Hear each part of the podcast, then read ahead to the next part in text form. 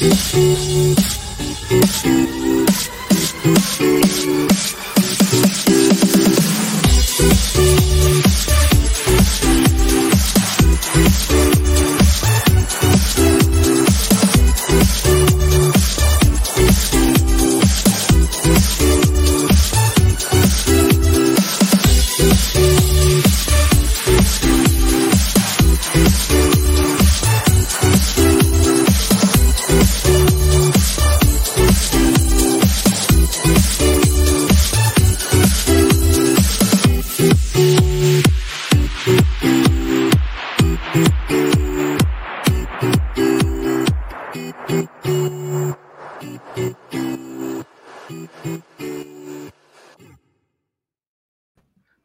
Crown Corner, the official podcast of Charlotte FC. Will Pelagic, Jessica Charman here with you. We are your radio broadcast team for all 34 matches this season with Charlotte FC.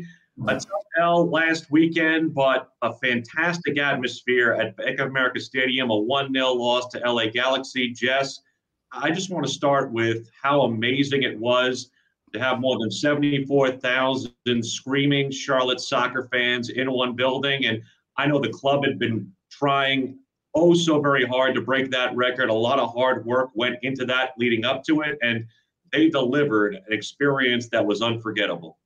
Look, Will, it's a night that I will never forget. You will never forget. I don't think anyone within that stadium will ever forget. I keep waking up and just wishing I could transport myself back to that moment. But I have no doubt that the crowds are going to be returning. The side gave a performance that was worth attending. Uh, and I think we'll have more big crowds, even though the whole stadium most likely won't be opened up for the rest of this season. We're going to have a lot of crowds because Charlotte FC really drew and shown that it was for everybody. And, and, I do feel like, with regard to the way that they played, even though there were times where they were under siege, we'll get to the stats in just a moment, but I do feel like the amount of chances that they got and the way that they played was reminiscent of the way they played against DC. LA Galaxy is a very different side than DC. They're difficult to prepare for. They're very fluid with their formations. And as a result, you probably saw some defensive coverages that turned into lapses. But I do feel like, once again, the team showed the fight and they showed it for the full 90.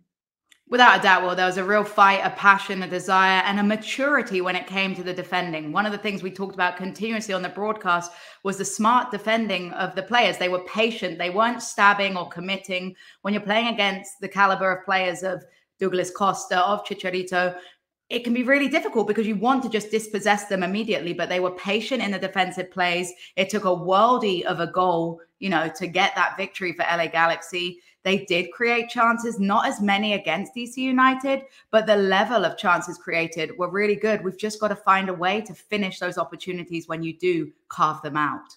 We are available with Crown Corner on WFNZ's Facebook, as well as Twitter, Twitch, and YouTube. We ask you to submit your questions via Facebook, Twitch, and YouTube for part of Matt's Burning Questions segment at the end of the podcast. Of course, you can always Get to us on Twitter at Willie P Style and at Jess Talks Footy during the week.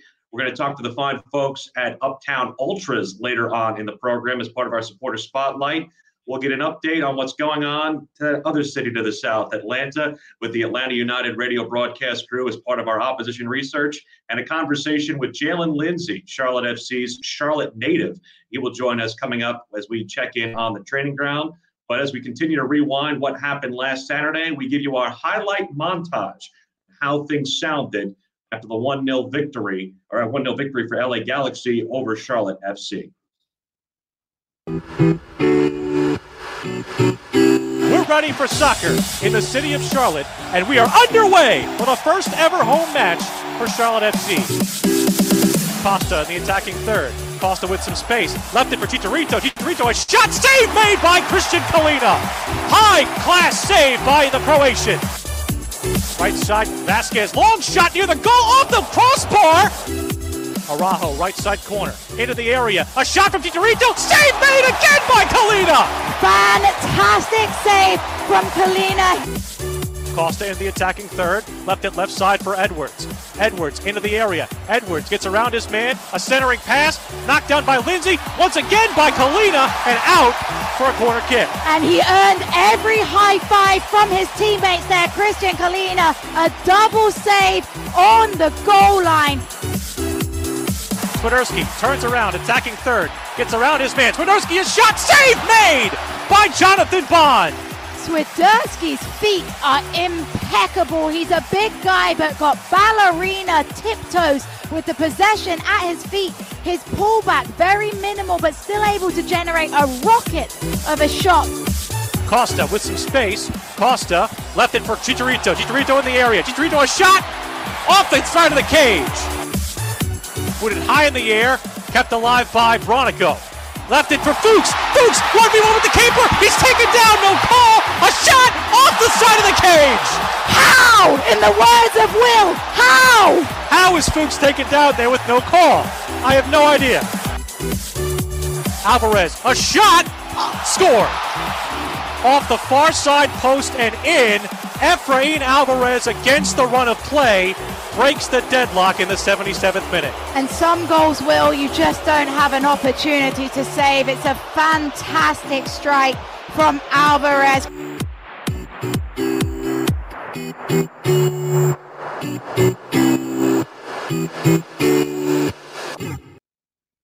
that's how it ended a 1 0 loss to LA Galaxy. You mentioned it, it was a worldy of a goal. It's one of those things that I feel like if there was anything you can kind of criticize, the defensive spacing was a little bit much. They did give Efrain Alvarez a little bit too much room on that play, but that's, you know, we're picking at nits at this point. It just goes to show that there are certain things that happen in this game that, you know, you get enough shots on goal, one of them's going to be on frame. Definitely will. It's one of those where if you look back at it, you're playing with a fatigued defense at that point. Perhaps not enough coverage. Something that early on Charlotte FC did really well was step to the ball. That's why there were so many blocks against LA Galaxy during that match. In that effort, they gave Alvarez just a little bit too long. When you look at the stats, LA Galaxy 21 shots, only six on target. Most of those shots, though, were blocked by the defensive line of Charlotte FC. They were quick to step. They didn't give them a real opportunity, a look. They were organized defensively. That for me was a slight lax of mindset, potentially some tired legs from tracking back midfielders. Charlotte FC only created five shots, three on target, though. That's a huge improvement from the game against DC United, where we saw the shots on goal a lot less, even though they created opportunities. What that shows to me, Will, is that they're creating opportunities. And when they get them, they are actually making them count per se. And against Atlanta United, we just have to have one. Surely find the back of the net. You would like to think it could happen, especially with another week of training and another week with Karol Swiderski in, in training, as well as Daniel Rios. Rios came on once again as a second half sub, and like to see also the kids get in there again. Ben Bender, Chris Hegardt, they all got some time. We'll see how things work as we go throughout this week leading up to Atlanta United. But if there's one thing that I feel like was the emotion of not just the players, but the coach, Miguel Angel Ramirez, it was appreciation for an amazing atmosphere. And Miguel spoke to that in his post game remarks. I believe that I am the, the happiest coach in the world. Uh, it was amazing. I cannot I, I cannot describe with words the energy. And I would like to thank everyone that joined us in this party because really was a party. If we will win, maybe we, we continue the party now, but, but we cannot party. Uh, thank you, North Carolina, South Carolina, Charlotte, uh, everyone that came today. And one request, I would like to see them back in the next game. Happiest coach in the um, world, Will, but also yes. one of the most gratitude. You know, he shows the gratitude to the fans. I think that's a huge thing. Fans appreciate when their coaches are so vocal about them. Happiest coach in the world, like you said. But imagine if they'd have got three points. I'd like to see him even mm. happier against Atlanta United on Saturday. And I, and I hope that there isn't a discouragement. I know that I saw a little bit of negativity off of this match just because of the fact that there isn't a goal yet to celebrate. We had the one chance early on. The person who was part of that chance will join us on this podcast, Jaylin Lindsey. He was the main creator of that uh, chance that was disallowed on VAR in the first game by by Titi Ortiz. But I do feel like the the type of quality chances are being created. It just is a you know a block here, a, a step wrong the other way. Uh, there was one real, real awesome chance that was denied by offside as well in the, first, in the uh, last game. It just seems to me like, and I think Christian Kahlina said it best in, in his post game comments. He said, "Look, the offense is the thing that takes the longest amount of time to get right and to get together. And I do feel like with more time, the goals will come and it's going to be like a floodgate. They're going to come in a flurry. Definitely. It's one of those things with your offensive powers that it can take a time to gel, it can take a time to find the matter of margins but the progress is is clear. And we've heard from multiple players that right now they're working on finishing a lot in practice. I don't blame them because it's one of those things where if you practice it time and time again once you get those opportunities it feels like second nature. It, it's a natural instinct to bury it home bringing in swiderski's going to be huge. He hasn't played you know he's only played one match with the side. He looked pretty fresh during the time that he played but again, it takes time, it takes rhythm, it takes patience. And that's what the crowd has right now. But I think, like you say, well, once they find the back of the net once, there's going to be a whole surge of belief coming underneath them, and they'll want that feeling again and again. Charlotte FC head coach Miguel Angel Ramirez believes that the goals will come. If we are able to compete until the end uh, with these big clubs that we are facing now at the beginning of the of the season, um, we have the most important. I mean, we have the base to build from now. And in one moment, I believe the, the, the scores uh, will, will arrive for us.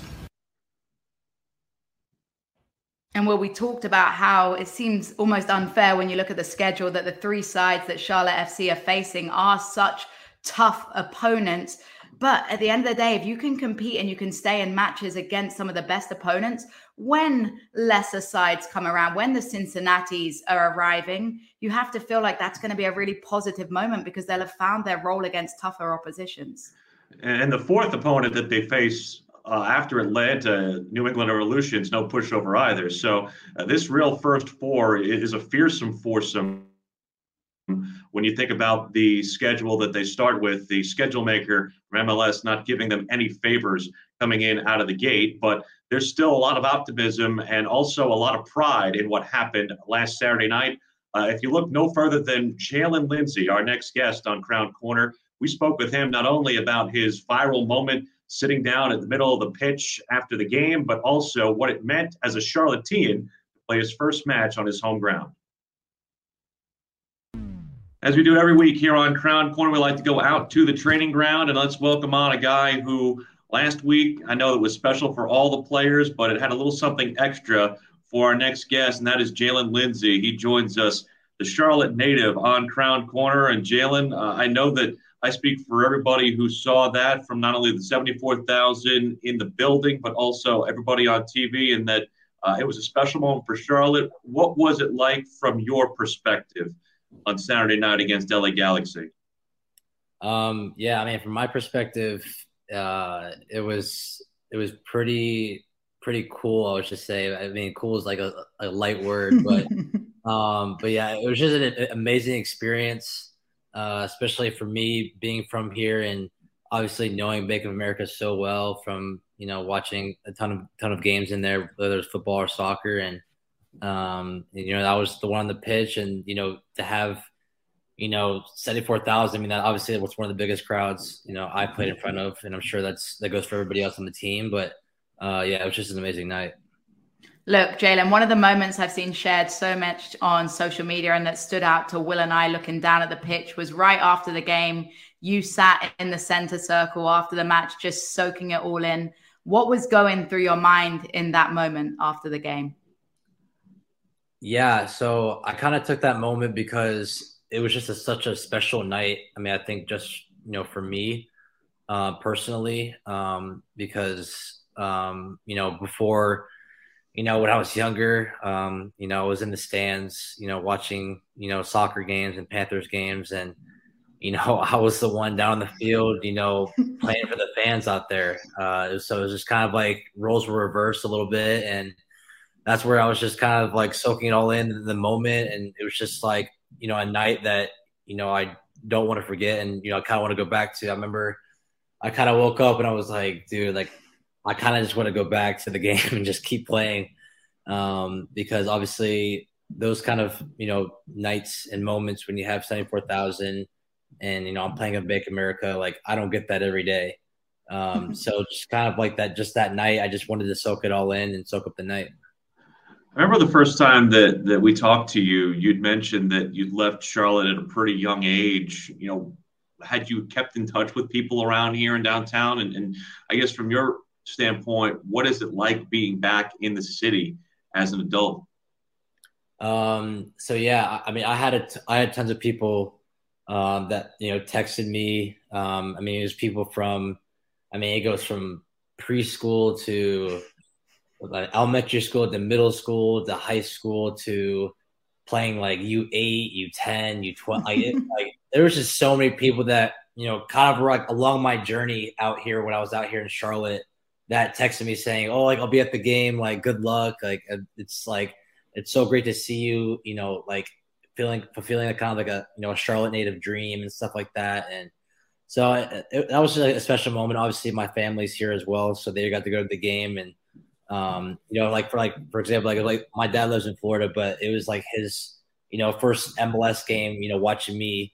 And and so I just told him after the game, I said, "Don't get high expectations because that was like, that was like a, one of the like like best games that you know you probably could have been to, and um, you know, it set the standard pretty high. So um, it, was, it was just pretty remarkable to see, you know, all the people that I've kind of grown up with throughout the game. And, um, you know, now being back here in Charlotte, um, you know, I, am obviously an adult now. I'm obviously a lot older.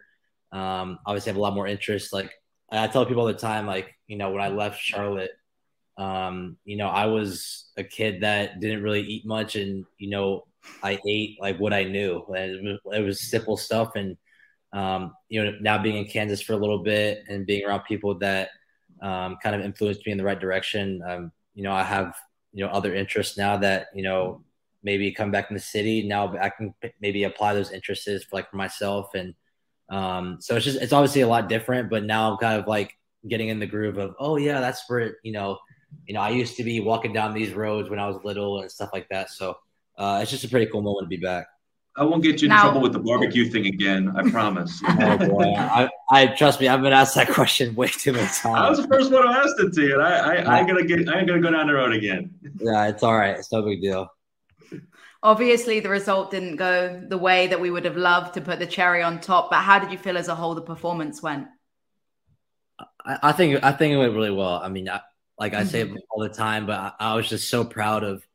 Like I'm just more proud of you know how well our team fights. You know, no matter what the score is and stuff like that. Like the same thing with DC. Like we kept fighting even though we were under you know extreme adversity with you know the goals that were scored against us and maybe some calls you know didn't maybe go our way, but we, we just kept fighting to the end. And you know, I think it's the same thing when we play the Galaxy. Like we we just kept fighting over and over again and you can see the passion that you know I think everybody has and everybody mm-hmm.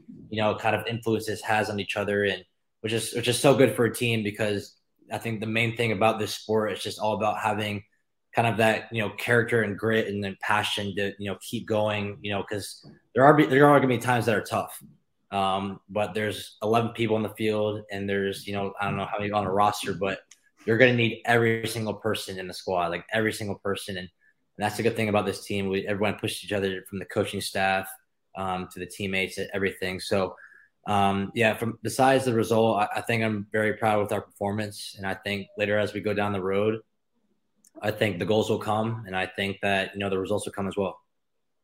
Yeah, it's interesting. You were actually center stage at, at one of the main chances in that first game against DC, and and there's been plenty said about the the chance creation. How would you characterize? the level of chance creation through the first two matches?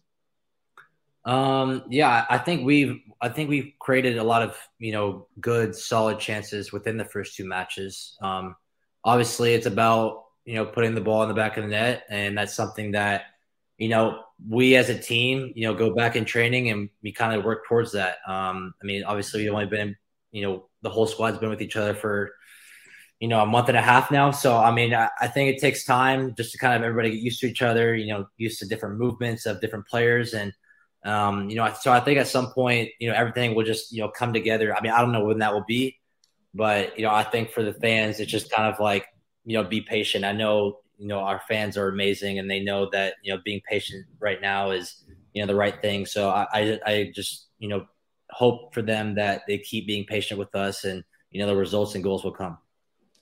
And as you say, the performances are definitely improving. I'm sure the fans see it just like we do. You're led by Miguel Angel Ramirez. Everyone speaks so highly of him, whether it's in the media, players. How do you feel he is as a leader for you?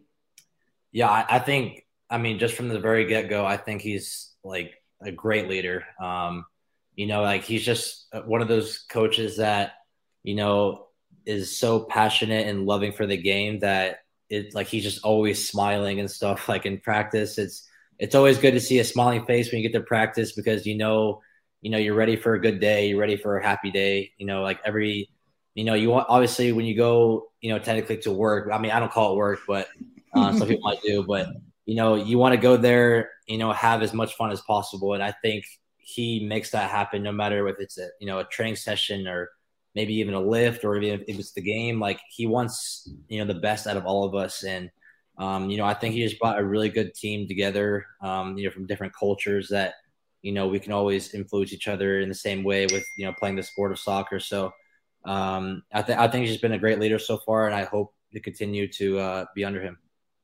Who have you gravitated toward the team as, as far as which of your teammates have you gravitated toward the most in terms of your relationships with your, your teammates? Um, I think so far I've gravitated my relationships more towards I think the guys kind of like in their first years a little bit. So like, I mean, you got guys from obviously come from college and maybe some you know first time MLSers as well. So, I mean, I'll probably say like like for example, like so like Koa Santos is one, Chris Hegardt, McKinze Gaines, Ben Bender, George Marks, um, Adam Armour. I mean, those are kind of guys that you know I was in their shoes one day um, when I was at Sporting, and you know I always wanted those I mean, I, I did have it at Sporting. I wanted those types of leaders that, you know, I was kind of close to, similar in age a little bit, but you know, had that experience. And you know, with me, you know, having that type of experience in this league, and you know, experiences within like you know, a locker room, on and off the field, in the gym, I can kind of guide them, you know, in the right direction, and you know, hopefully, kind of set a good example for them, so that you know, when they get to my position, you know, like in my fifth year or in their fifth year, that you know they're kind of like me doing the same thing to the kids that are coming up again. So I kind of want to just kind of create that culture of you know kind of being that leader and kind of being that role model for those guys. You know that way when they're you know I kind of always want to grow them up quicker because I wish you know I grew up know, and you know got like a little bit more mature when I, in my second year. So um, that's just kind of what I want to be to those guys. But obviously, at the same time, you know, be their friend and stuff like that, which is all cool. And you know, they're all my brothers as well, so which is really good. So that's just kind of like what my relationship is more towards. And I can say from the outside in, we can already see that you're getting this leadership component. It's clear that everyone on the pitch believes in you, trusts in you. So it's really great to see that. Atlanta, you're from Charlotte. You understand that sort of rivalry. How are you guys preparing for that? Is there a rivalry brewing somewhat? Does it mean slightly more that you're traveling down to uh, another city in the South, we'll call it? Uh, well, I mean, personally, for me, I, I count it as like a rivalry because, you know, growing up here in Charlotte, you know, at, at the time it was Georgia United, but then became Atlanta United. Uh, that was kind of like our rival a little bit. Like we, you know, we always wanted to go to Atlanta and kind of just, you know, get a win out of there. So uh, for me personally, I think it's a rivalry, and I hope that this that kind of transfers over to you know Charlotte FC, Atlanta United a little bit. So um, yeah, so I think obviously Atlanta's a you know a great team. They have great players, and you know at the same time this week we're you know gonna you know train to practice, you know to you know watch out for these good players, and obviously they have a great team as well. So we just gotta get it on the front foot, you know, kind of play our game a little bit, and uh, you know, like I like I said, the goals will come, and you know, hopefully we get a couple goals.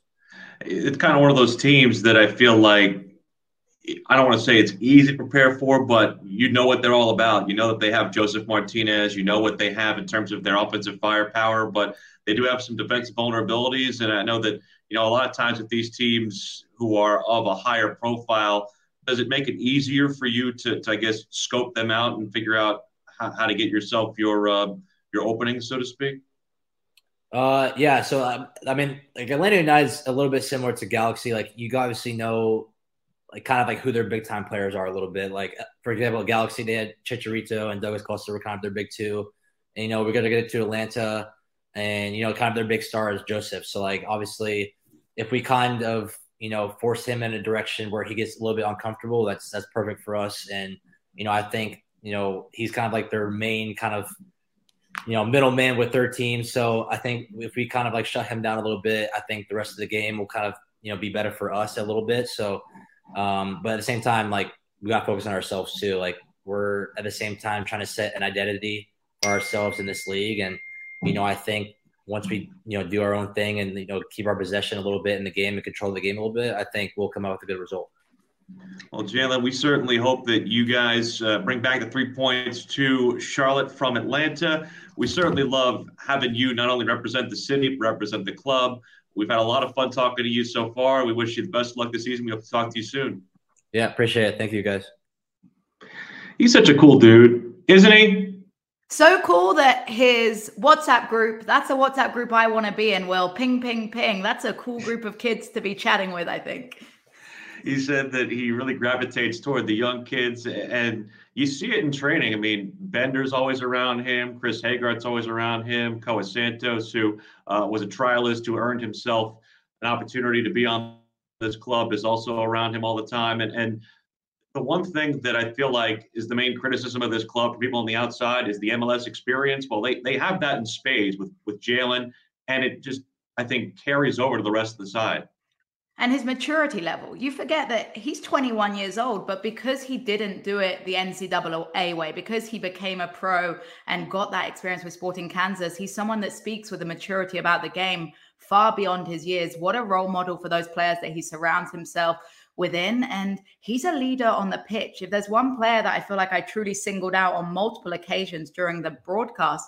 it, it was him because his maturity in his defending, the way he stood against players like Douglas Costa. He didn't bite, he didn't commit, he didn't go down and leave them clear on goal. He was patient with the defending. And uh, I think that he was one of those players that probably had more of the blocks and more of the defending jewels in that match if we were able to look at stats for player to player.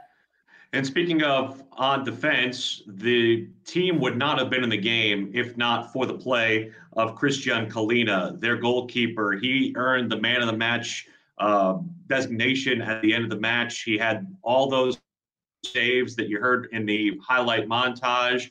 Uh, it wasn't his fault that he gave up that goal. It was, again, a, a strike that was basically unstoppable. And I feel like we are not talking enough about how solid his play has been through the first two weeks because I know the goals against difference or the goals against number is a is a bit galling, but I feel like Jess he has kept his side in games especially in these first two. Anyone that knows me knows that I love a good goalkeeper appreciation moment, and, Kahlina has been fantastic. He didn't see as much action in terms of saves against DC United. It was tough. He was beaten by several deflections, a penalty. Tough, tough for him. What I'm impressed with is the way that he mentally prepared and transitioned. We talk about goalkeepers having to have a goldfish memory, right? Like you have to have a very short-term memory where you get beaten if you have a bad game, if you, you know, concede goals, you have to be able to move on because as a goalkeeper you have to be in a really good mindset.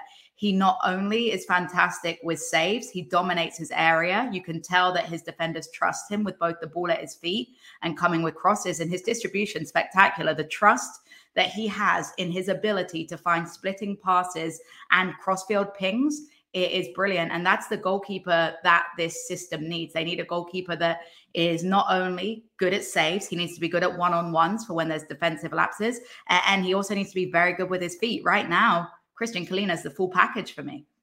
We remind you that you can find us on Facebook, Twitter, Twitch, and YouTube. Be sure to get your questions into us for the Matt's Burning Questions segment at the end of the broadcast. Count Christian Kahlina among those who's not worried about the offense getting itself together starting this week. We controlled the game all, all game. They didn't have like more possession. They had a little bit more uh, uh, chances, but this is about these connections because these these guys play maybe two three years together, and then you you you saw this on the pitch immediately when they pass, when they move, that uh, this is a, this is a really good connection. We need this, but we have quality for uh, for play playoff. A confident goalkeeper that's very confident in the players ahead of him, clearly, and he's right. It's going to take time. It's going to take practice, match minutes, just to get on the same page with every opportunity. But it's encouraging signs without a doubt, Will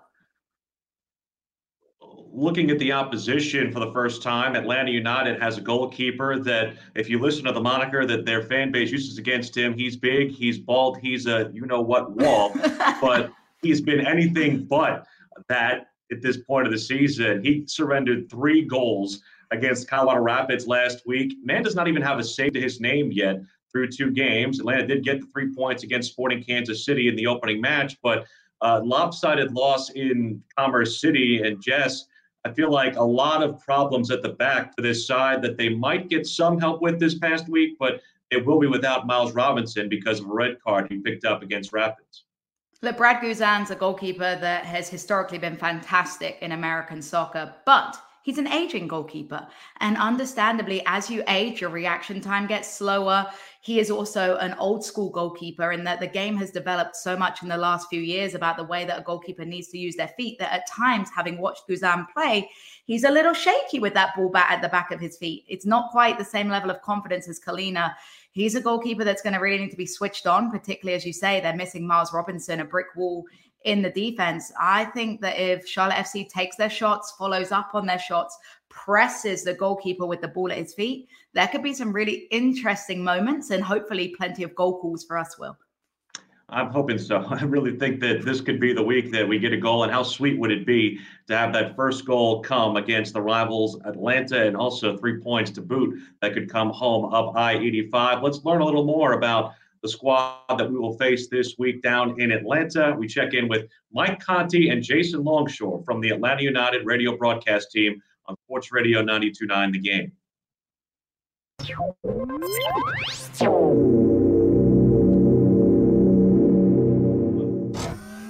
Here on Crown Corner, it's time to do a little opposition research, and we bring on a couple of guys who are friends of ours every day, but two days out of the year. Mike Conti and Jason Longshore, the radio play-by-play commentary pair for Sports Radio 92.9 The Game in Atlanta. Mike and Jason, uh, it's great to have you guys on, and uh, the first edition of the I-85 Derby is here. Is that what we're calling it? Why not? We can't do any better than that. What have you got? What suggestions what, what, have you got? What's your got? idea? I, I, literally have nothing. I'm going to put it to the fans of the Crown Corner. I have nothing. Darren Eales, our club president here in Atlanta, suggested Royal Rumble, but I don't think Vince McMahon was a big fan of that. His, his rationale was Atlanta, we're the kings of the South down here, and Charlotte's the Queen City, so Royal Rumble would work, which I loved. But uh, I think terrible. the WWE copyright attorneys are going to be all over it. I don't want to get sued. No, neither, neither no. do I. Uh, Atlanta coming off of a 3 0 loss to Colorado last week. Uh, this is a much different team than we saw at the end of last year. A lot of additions, a lot of things that are not part of the club right now. Uh, give us a sense of, of where this team is after two games. I don't think we know yet. Uh, I think we're still figuring that out, honestly, because the first game was a nice win over Kansas City at home. I think maybe the expectations got inflated a bit after that one. I think maybe the reaction to a loss in Colorado, where the Rapids had their best performance of the season, maybe the reactions have been overinflated from a negative perspective. I don't think we know. And, and we're not going to know this weekend either because you've got to get Thiago Almada into this team. You've got to get Marcelino Moreno 100% fit. Now you have to get Luis Araujo back into the team from an injury. And the central midfield at the moment with Osvaldo Alonso's absence, you're missing a lot of important pieces. And Gonzalo Pineda's figuring it out on the fly. He's going to have to do that again this weekend. And you're talking about those missing pieces. You've also now had Miles Robinson, obviously, picking up a red card. How big of a loss is that as a defensive leader? It's major. I mean, he's a national team defender. I think one of the two best defenders in this league, though I apparently some members of the media disagreed with me when they voted him fourth in defender of the year voting last year, which still does not make sense to me. But he's a national team level defender and, and really the most experienced part of that back line aside from Brad Guzan. What Gonzalo Pineda tried to do with his holding midfield last week in Colorado was take George Campbell, who typically plays center back for Atlanta United, moving into a, a role as a holding midfielder, and then leaning on Alan Franco. Atlanta's Alan Franco, by the way. I was going to say that's going to be tough. I know. We're all in for a struggle. I'm trying to figure out how I'm going to differentiate them on Sunday. How I'm going to call that? Uh, maybe I'll call them Charlotte Allen and Atlanta Allen. I don't know. uh, but but anyhow, you know, Atlanta United's down a center back if George Campbell has to play in the holding midfield, and I'm not sure that's what Gonzalo Pineda will opt to do if Osvaldo Alonso and Santiago Sosa are still out, then you're looking at a situation where you might have Alex DeJohn uh, start at center back, uh, which has been a very, very infrequent occurrence in his year plus with Atlanta, or you might have to change shape. So losing Miles. Uh, it's just another domino that kind of tumbles right now, and the lineup, the selection is really going to uh, be altered, I think, because Robinson will be out. Mm-hmm. In, ter- in terms of the way things will look for this Charlotte team, obviously th- there's a lot of movement when it comes to this roster. And I know, Jason, you, you had some thoughts about the way this roster build uh, just from 30,000 feet. what are your impressions of uh, the way that this group has handled the first two weeks? I think they've handled the first two weeks really well in light of the roster build. And, and look, Charlotte's not the only one that has had, you know, a, a, difficult time in preparing for the season on the roster. Toronto's a prime example, and, Toronto with no outside backs in their team right now, they're playing wingers in that position. They were very poor uh, against the New York Red Bulls. I don't think Charlotte has looked very poor in either of their matches. I thought they were much better than a 3 0 loss against DC. And they were under siege at times against the LA Galaxy, who's a, a top team in the Western Conference, in my opinion. But a 1 0 loss there, that is nothing to feel bad about. Miguel Angel Ramirez is able to make up for some of the deficiencies in the roster build. And he's going to continue to build this team going forward. He does need some more pieces to work with. And I think the summer window for Charlotte is key. If he gets a couple of key pieces in that window, and, and look, you still have time before this window closes. If he gets a couple more pieces, then he's got more to work with and he can be more dangerous. But he's doing a great job working with what he has currently. Without a doubt, we saw the attendance record broken. Atlanta United, former holders of MLS attendance record. What difference do you think it means for Atlanta United that this game is home? And Mike, are we calling it a rivalry yet? Is it a rivalry yet? I don't know, Jess. You tell me. Is it a rivalry between uh, at least at least us? At least us, Mike. We're, we're gonna go. Oh, between us, it's a rivalry for sure. no, I, I, I, don't subscribe to that at all. I, I like all three pick, people in this picture, other than me. Uh, yeah. Now, listen. Uh, first of all, Jess, I, I, think it does help that Atlanta United gets this at home. The schedule maker was very, very kind to Atlanta United.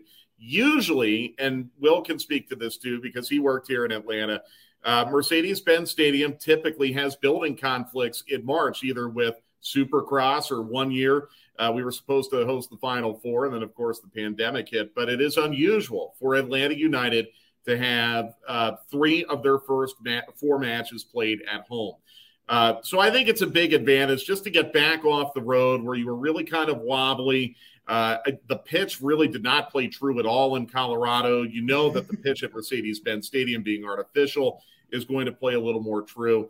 Uh, it's a big, I think, emotional boost for Atlanta United, not only to play at home this week, but then again next week against Montreal. As far as the attendance record is concerned, fair play to Charlotte. I think it's mm-hmm. great for the league. I, I, know that this has stoked some passion here in Atlanta because um, here in Atlanta, we're very, very proud of our success with attendance, but um, Charlotte drawing more than 74,000 on a Saturday night in early March is going to do nothing but elevate the league. And that's the important thing. Jason and I, we talked to Brad Guzan about this last Friday, the Atlanta goalkeeper. You know, Brad, when he came into the league, they were playing in front of friends and family, basically, for Chivas USA, where, where he got his start. And now that the league has gotten to the point where it's expected – that you're going to draw 30,000 plus in Seattle. You're going to draw 40,000 plus in Atlanta. Uh, you know, Charlotte will probably consistently draw 30 or 40,000. Cincinnati, who's been a wooden spoon team, is still consistently drawing 25,000. This just elevates the league. The quality of play has increased, but the fact now that, um, you know, the league and its owners and the people who are building the league are getting the reward at the gate, I think is only going to elevate Major League Soccer even more. And people want to play in front of crowds, don't they? Absolutely. So it also helps players come. We had a lot of Charlotte FC players thrilled at the idea they were going to play in front of a sellout. So love how the league is growing. And, and, tactically, Jason, at least on the pitch, you mentioned earlier the the loss of Miles Robinson, which is going to be obviously huge in the back third for Atlanta. Is that where you would say they're the most vulnerable right now in terms of where this game could possibly tilt Charlotte's way? Yeah, I think it's a situation, and we see it sometimes at Mercedes Benz Stadium with such a big crowd where if you don't get an early goal, maybe everybody gets a little anxious. So mm-hmm. I, I, almost look at the the issue for Atlanta is the longer it goes scoreless, the more Charlotte will grow into it. Mm-hmm. And Atlanta might press a little bit in the attack because they're missing so many pieces in the attack. I think you've got the personnel defensively. The question for Gonzalo Pineda is where do you put George Campbell in this one? Is he a center back? Is he a six? If he is in the midfield, is it Alex DeJohn that you trust to play with Alan Franco? If he's in the back line, who is the six if Osvaldo Alonso is not available? Is it Matheus Rossetto? Is it Sejdic? Um, do you see a change in the shape than we've seen generally? Because they're going up against another team that will probably play a line of five in the back. That's that's what we've seen from Charlotte mostly this season, with those wingbacks having to sit back a little bit deeper. They struggled against that in Colorado because that's how they played. How does Pineda dial up something a little bit different for this? I'm I'm almost more worried about them not getting a first half goal and then maybe that doubt creeps in. And I always say it when you have a team that comes in as an underdog, and, and Charlotte will be in this one, the longer they keep it scoreless, the more they grow and, and they feel mm-hmm. more confident and they get bigger in their mind. And it's going to give them that advantage going forward into the second half. Well, I know we talk about this being a rivalry between two clubs, but uh, it's not a rivalry between the four people in this picture. I know I speak for Jess and I both and say that uh, we're both happy that you guys have kind of led the way for us, and uh, we're happy about this opportunity, and we consider you both friends. Although on Sunday uh, we will be on opposing sides. Thank you so much, guys. We appreciate it. Cheers to my second favorite radio crew in Major League Soccer. there we go. I love those guys, but I won't love them on Sunday. Absolutely not, Will. Great guys, great radio calls, but let's be honest, we're hoping we get a lot more positive opportunities to speak on the air than they do.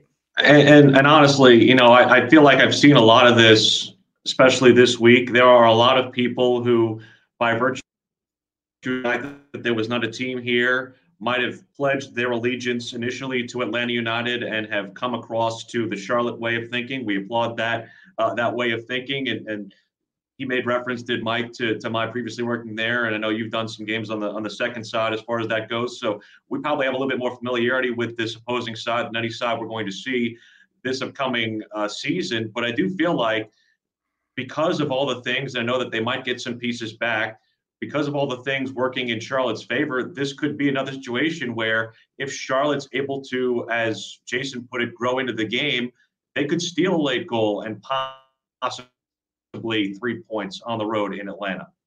Definitely. And we would be fools if we didn't say that Charlotte FC is obviously the underdog going into this match. In most matches, we're going to be the underdog as a new side. But the benefit of being an underdog, and I think we saw it against LA Galaxy as well, the longer you stay in the match, you keep it nil nil, the longer you frustrate them, the more you get in their head. We made a lot of comments about LA Galaxy's body language, particularly in the second half when they hadn't gotten the score sheet, they were getting frustrated. The longer you can frustrate the opposition and get into their heads and make them question what they're doing, the more likely you are to be able to jeopardize and get onto that. So and- I, I have a good feeling. And Josef Martinez is a guy too, Jess, where if he's not getting service or he's not getting the runs he wants to, he, he gets visibly frustrated during games. And, and you can almost take him out of the game, especially if there's a goal early by Charlotte, that you're able to, to really kind of take him out of the game. He, he's not a kind of player who plays well from behind or plays well when he's not getting service he's a player that Charlotte FC in the dressing room are going to have a circle around. You know, the one negative about being a player of his caliber is he's a player that everyone's got eyes on. He's a player that every defender on that pitch is going to know it's my responsibility to make sure he doesn't get an inch, he doesn't get a yard. Look at how Charlotte FC handled Chicharito.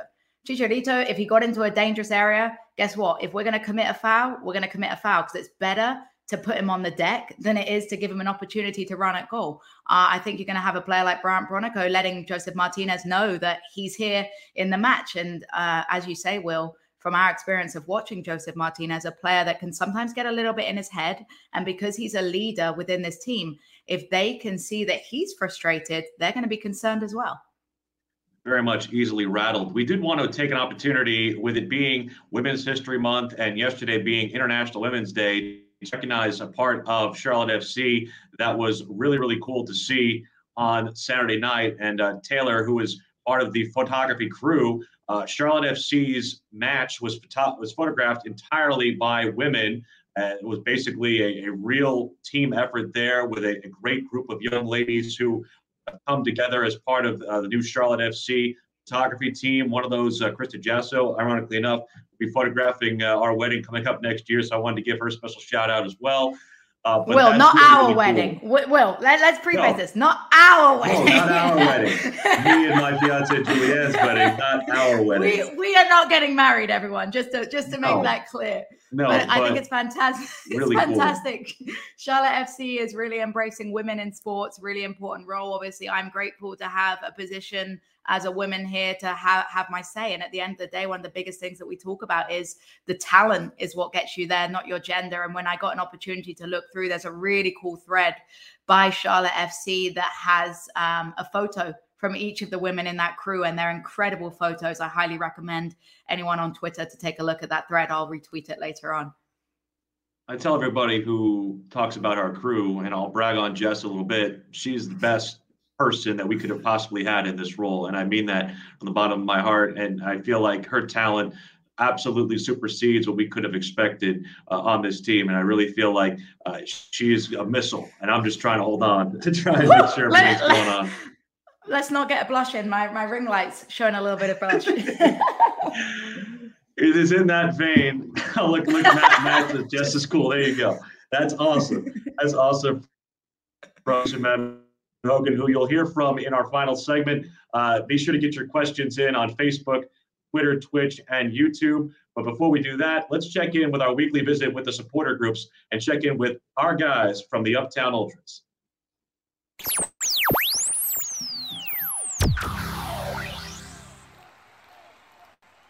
As we do every week on Crown Corner, we like to check in on the Charlotte FC supporter groups. And this week we focus on the fine folks at the Uptown Ultras. Our guys, Lucas Barnhart and Sean Gartley, are joining us here on Crown Corner. And guys, uh, I have to say, bravo first off to the supporters groups as a whole. You guys made that atmosphere so incredibly amazing on Saturday night. And uh, I just wanted to get your thoughts on kind of where you thought the positives were and some of the things you guys might want to work on after having one match in the books as a supporters section. Yeah, um, I'll go ahead and kick it off. I thought it was uh, an incredible experience, Will. Um, you, you, know, you can expect a young team, uh, young players to, to have a couple of, of bumps in the road at the start of the season with an expansion team. But my favorite part about this team is how much better they get week in, week out. Um, I love watching the improvement on the pitch, not even just the team as a whole, but even the individual player performances. So, um, from a from a supporter's perspective in the stands, um, the atmosphere was was everything I thought it was going to be, and, and mm-hmm. then some. Uh, Seventy five thousand people. It was absolutely incredible. Um, uh, hard to hear at times, hard to follow the chants at times. That's that's to be expected, but. I, I didn't really think I could ask for much more from from a uh, atmosphere perspective, from uh, a fan perspective. Uh, I thought the team gave it everything they got um, and and we really enjoyed our time in that section. Now, talk to me a little bit. One of the things Will and I noticed was how the players on the pitch made the effort to come up and applaud you all, take pictures. What does that mean as a fan base, as a supporters group, to see that the players truly appreciate you as the 12th man in the crowd? I mean, I think it comes back to our coach. I mean, our coach has been pushing these players to be, you know, representation of themselves in the city that they're now in and uh, he's out there saying, you know, seventy five thousand is great, but let's let's all show up again next week too. and these fans want or the players want us to, to do it. So they're coming over, they're giving their thanks. They heard us yell the whole game. I mean, I went and rewatched the broadcast. You could hear us yelling the whole game. Um, it was awesome. It was loud in there, and I think they're thankful and they're appreciative. So you know, it starts at the top, and he's been able to really elaborate and give his real opinion on we need these people here with us. We love to focus on what makes each of these supporter groups unique. We've obviously collaborated with you guys on getting the word out about your initial fundraiser, the Zero K, which we're very proud that you guys had some real great success on that. But as far as what makes the group itself unique, what are the defining characteristics of Uptown Ultras, Lucas? Yeah, I, I, mean, I would say some of our defining characteristics is is just how we're trying to build this tight knit group. Um, you know, we we may be called the Uptown Ultras, but but each and every one in our group may not be the most diehard soccer fan. You know, they may be new to MLS, they may be new to, to Charlotte, um, whatever it is, we're trying to to grow a group and um, expose folks in Charlotte to the MLS, to Charlotte FC. So um, I think our group specifically, we consider ourselves also a social group, um, also a community outreach group, people who want to have an impact in the community, people who want to build uh, a social gathering uh, that goes more outside uh, just soccer. And that's brilliant. And like was said, we loved the zero K that you're doing. And I know you've got some great charitable initiatives coming up. What about this weekend, Sean? What are the big plans for Atlanta United? Are you traveling? Are you guys staying at home? What's going in Uptown Ultras world? So we went back and forth on that for a bit, and we decided we're going to stay home and we're going to have a big old viewing party over at Big Ben's Pub in Elizabeth. Um, we're grateful to be having it there. Great soccer atmosphere. Hoping to pack the place out and have a bunch of our fans cheering us on when we see our first goal and first win. And they've got good sausage rolls. I'll say that. I went over there before the home opener. I enjoyed the sausage rolls at Big Ben. So good choice of location. I was wondering for, from you guys because I know that the the visiting atmospheres are so unique, and I know that you guys were up in DC and and, and saw all that. Uh, what are the advantages of, of going versus staying? Because I know sometimes it, it's not bad to be back here and, and, and have strength in numbers if you go, because obviously not everybody can, can fit, you know, a road trip into their budget like that.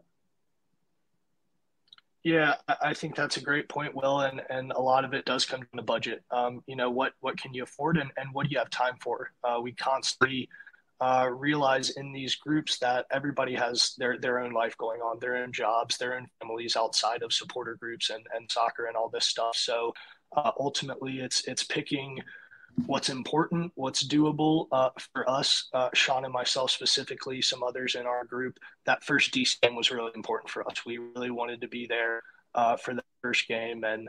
Uh, reevaluating it, we said, "Hey, well, we'd like to go to some other away games later down the line. So let's sit this one out against Atlanta. Let's stay home. Let's try to build a great atmosphere in Charlotte, invite the other groups who have people staying back, uh, things like that. Okay, and I'm not trying to stir the pot, but how much would it mean for the first three points, the first goals to come against Atlanta United, Sean? It's not an official rivalry yet, but is it brewing? Would that be fair to say, at least in the Twitter worlds? Well, it's Atlanta United's great because a lot of the people from here liked that team when they first started you know, it was the closer team to us. They weren't DC fans yet. They weren't Nashville fans yet. They were United fans. And so now uh, with, with Charlotte here, you've seen a lot of fan turnover, which kind of creates a turmoil to begin with. Yeah, it would be great. I just want to get our first win. I just want to get our first goal. It can come against anyone. But, you know, it would mean a little something extra to come against a team that I have so many friends that are fans of as well. What are the, some of the other charitable organizations or events that you guys are kind of looking towards? Uh, is there anything else you guys have on the books that uh, you want to try and uh, help us or have us have us help you promote in terms of uh, things to help in the community? Yeah. So yeah. Coming up, uh, I'll take this one, Lucas, if you don't mind. Uh, we we have a member in our group that reached out to us about doing an event for the Autism Society. he has a kid with autism, and you know we're here to help our people. And so we're working together with him to coordinate an event to raise some money for them in our second quarter. Very nice stuff. Lucas and Sean, the co founders of Uptown Ultras, we appreciate you guys and hope you guys uh, cheer loud at Big Ben for us. We'll uh, we'll be certainly looking forward to try and see if we can get those three points coming back up from I-85. They're not bringing us sausage rolls yet, Jess. We need to make that happen. I'm going to say we need catering. Big Ben, if you're out there, British commentator, sausage roll addiction. Let's go. We certainly love all of the interaction we've heard, had from you guys on Crown Corner so far. It is now time to bring in the mustachioed maven himself, our good friend Matt Hogan, producer, engineer extraordinaire, and uh, really the straw that stirs the drink, if you will. Uh, what's going on, Matt? What do you have for us? Well, I got one question. Uh, well, I'll save that one for last. So let's go with um, who has surprised you guys the most so far? Go ahead, Jess. For me, Kahlina, you know, as a goalkeeper, he doesn't have MLS experience. He's a bit of a relative unknown when it comes to playing in this league. And, I think he stood in his head. We weren't sure 100% during preseason who was going to be the starting goalkeeper. He didn't get that many minutes with the team. He, he's been fantastic. Like I say, a full package goalkeeper who I'm excited for the future of. I love Guzman Corujo. I really do. And I feel like he's somebody who makes a lot of plays that will not end up you know i mean it, it's very hard with this with this sport so offensively minded when it comes to the stats. There aren't enough stats that can tell you what kind of stalwart that Corujo is as part of that back three and, and between him Makoun and Fuchs. I know we've talked a lot about how that center back position is stacked and i know that maybe anton Walkes is coming back this week. I don't know where to put him honestly, because all three of those guys have been playing real, real great to start. Well, you mentioned Fuchs, and that is part of my next question, and that is did you expect Bronico and Fuchs to get as much time in these first two matches? Easy answer. No, if I'm honest. And particularly Bronico, I knew that Fuchs had experience. He's a little older, maybe expect him to play 60, whatever. Brandt Bronico has been a star for me. Again, maybe now I think back, he would be one of the ones that surprised me too, but he adds a nitty gritty, chippy style that is really important to have that physicality in your midfield. And Fuchs has an engine on him. You know, I knew that he was a smart player. I knew he was a good defender, but that engine to get back and forth up the pitch and, you know, he almost had a penalty on Saturday. Incredible player. Really impressed with how the two of them have played. Fuchs has a very pretty ball too. I mean, he he loves those diagonal aerials to the opposite end. I mean, he he and Jaylin Lindsey are just very much in sync when it comes to the guys going down the flank. And and look, I, I do feel like there are a lot of people who might have come into the season thinking that if you were going to rely on Brandt Bronico and Christian Fuchs for major minutes this year, that meant that you didn't do a lot when it came to this uh, this team. They're in there on merit, and and Miguel Angel Ramirez said as much uh, in his comments leading into the LA Galaxy game. He said, look, you know, Bronico's earned the time, and Bronico has the aptitude when it comes to this game model and what needs to be done on a given play. Uh, Fuchs, you mentioned it, Jess, has the experience. He is a proven winner. He's part of that pedigree of player that they brought in that has titles from elsewhere.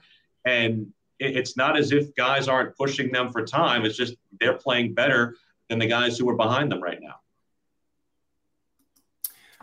My last question is from Trey Eskridge on Twitter. He uh, this one's more for for Jess than it is for Will. But uh, what is it like working with Willie? Are there flying arms and feet from enthusiasm? Uh, all I'm going to say is we have a plan to set up a GoPro at some point in the broadcasting booth because there aren't the amount of words I can use to explain how exciting it is to be in the booth with Willie. His passion is unmatched. His movement is unmatched. I would say he stands. You talk about fans standing for full 90. Willie stands for the full 90 plus the post game, plus the pre-game show. And yes, Matt and I, Matt sits behind us. We both have to be aware of flailing arms and um, maybe a little sweat flying off from the movement as well. now you're going to make me blush because honestly, I, I will say, and, and this, is, this is going to turn into the Mutual Admiration Society, but I love how we've been able to connect as a booth through not just two games plus, but but the months that we had planning up here. I mean, you, you guys are amazing. I want to make sure that that your work is recognized, and and and we do a lot behind the scenes that uh, that doesn't get seen, or at least to prepare for this podcast, prepare for the broadcast. That uh, is all a testament to you guys. But uh, I'm sorry if I ever step on you. I'm sorry if I ever flail my arms. I'm hoping these, these will be one if we get a goal this week, right? Because if we yeah. do have one, then you know I'll probably be flailing all over the place. We're bringing water bottles for water showers away from the equipment if we score a goal, but we're, we're grateful yeah, to be part of this team. Absolutely. I don't know if we want water showers near the comrades because we want to be able to use that for the rest of the time. I know how much that thing costs. Matt's getting anxious. Be sure to check out our coverage this week on WFNZ, our flagship station in Charlotte. We're on now 92.7 FM. We our first game on the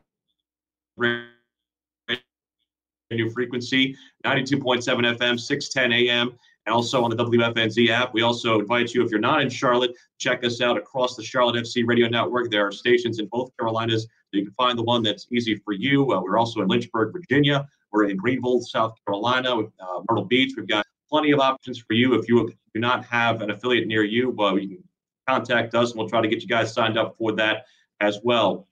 Four o'clock is our pregame show for a 4:30 first kick in Atlanta. We hope to bring back three points to you from down on I-85. For producer Matt Hogan, for Jess Charman, I'm Will Palaszczuk saying thanks for watching Crown Corner, the Sports Radio FNZ and Charlotte FC.